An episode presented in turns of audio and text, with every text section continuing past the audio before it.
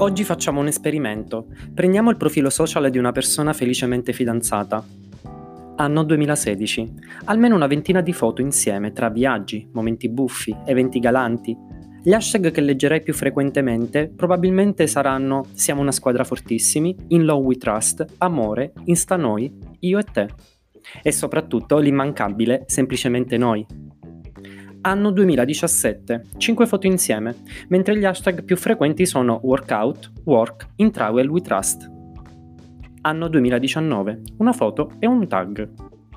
Insomma, tutto quello che sembra gridare al mondo, Houston, abbiamo avuto un problema. E gli hashtag più usati diventano Sunday Mood, Rain, Buonanotte, accompagnati dalle canzoni di Adele, Tiziano Ferro che cerca dei miracoli ed Emma Marrone che prova per l'ennesima volta a risollevare un'autostima gettata chissà dove.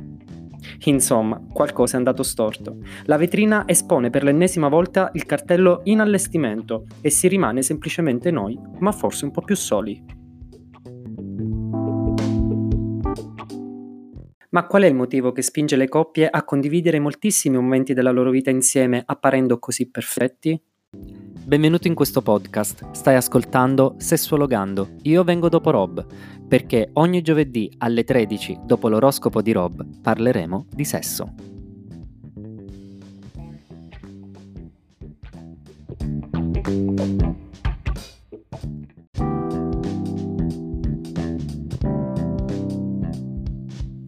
Scorrendo foto e momenti tra i vari social network, capita a tutti di imbattersi ed anche con una certa frequenza nelle foto felici e sdolcinate di persone innamorate che postano quasi compulsivamente ritratti di coppia. Al mare, in montagna, al supermercato, in vacanza, come a dimostrazione della solidità del loro rapporto, a tutti i costi. Tuttavia, secondo alcuni studi scientifici, potrebbe essere esattamente il contrario, si parla sempre più spesso di consumismo relazionale e di visibilità relazionale, ovvero della necessità di esibire quelli che sono i personaggi che interpretiamo in pubblico attraverso un eccesso di post col proprio partner, che però potrebbe indicare la presenza di una maschera dietro la quale celare l'insicurezza nel rapporto.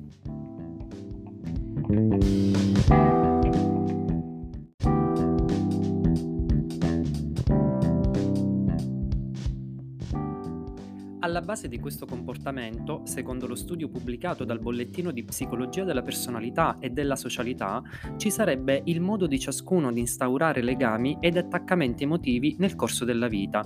Per dirla con termini tecnici, la visibilità relazionale dipenderebbe dallo stile di attaccamento.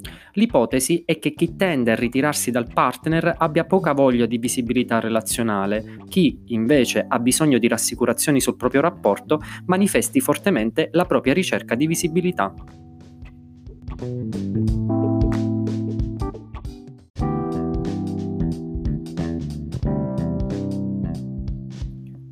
L'assunto di partenza, dunque, diventano gli stili di attaccamento teorizzati da Bolby, ovvero i legami che si instaurano con le figure che si prendono cura di noi. Questi stili di legame vengono appresi principalmente attraverso le figure genitoriali e vengono riproposti nei legami di coppia come modelli appresi. Secondo questa teoria, infatti, i modelli di attaccamento sono quattro e si possono riassumere in attaccamento di tipo sicuro, evitante, ansioso insicuro e disorganizzato.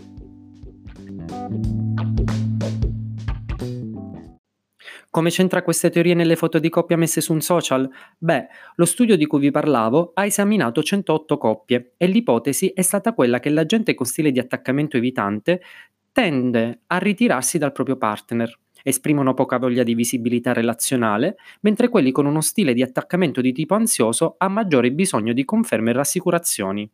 Una necessità che viene manifestata intensamente attraverso la ricerca della visibilità, o meglio, il like alla foto di coppia diventa un po' come quel testimone dello sposo o della sposa che conferma di essere davanti ad un matrimonio.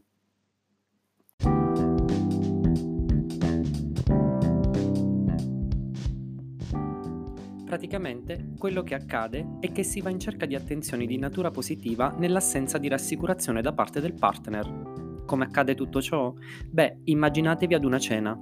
Il partner evitante si accontenterà di una cena intima e silenziosa, mentre il partner ansioso sarà troppo impegnato a fotografare un futuro food porn, alla ricerca di un like che inconsapevolmente dice è tutto ok. Problema. Ma quel like di cui potremmo non conoscere l'origine non sa assolutamente nulla di come ci si sta sentendo in quel momento.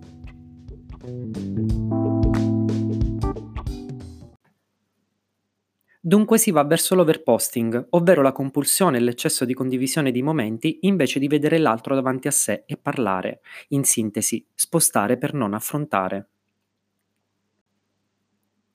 Vorrei sottolineare l'importanza di dirci che non c'è nulla di male in tutto ciò, purché si fosse consapevoli di ciò che si sta facendo.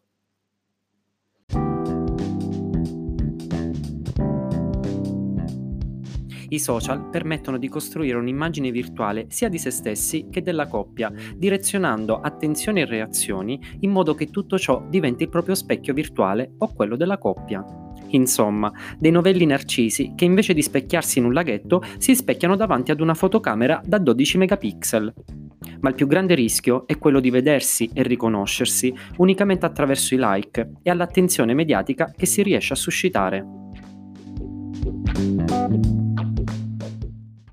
Infatti, se volete sapere come qualcuno desidera che il mondo lo veda, basta osservare il modo in cui usa i social. E ciò sembra essere ancora più vero ed interessante quando si tratta della vita sentimentale.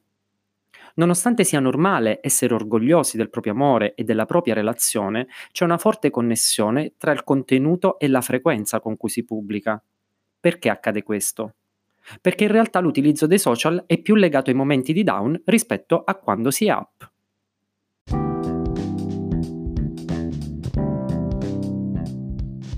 Solitamente chi è soddisfatto della sua vita di coppia non si preoccupa di scattare fotografie e metterle online, nessuno pensa al suo profilo quando è davvero felice, anzi sono momenti in cui ci si dimentica proprio dello smartphone.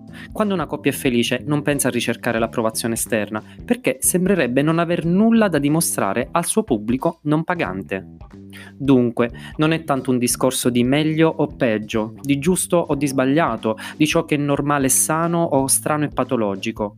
Alla fine è sempre una questione di consapevolezza sull'uso di uno strumento, come può essere ad esempio il social network. Ed è importante essere anche consapevoli che alla fine nessun rapporto è perfetto, nemmeno quelli su Instagram. Ed è forse proprio questo il bello, riconoscersi ancora una volta umani e fragili, dando sicuramente un'altra accezione a quel semplicemente noi. Perché quando siamo fragili siamo più noi stessi, più autentici, al di fuori della vetrina e senza maschera. Insomma, siamo più belli quando siamo persone e meno personaggi. Pertanto, se sei felice e tu lo sai, batti le mani invece che scattare una foto.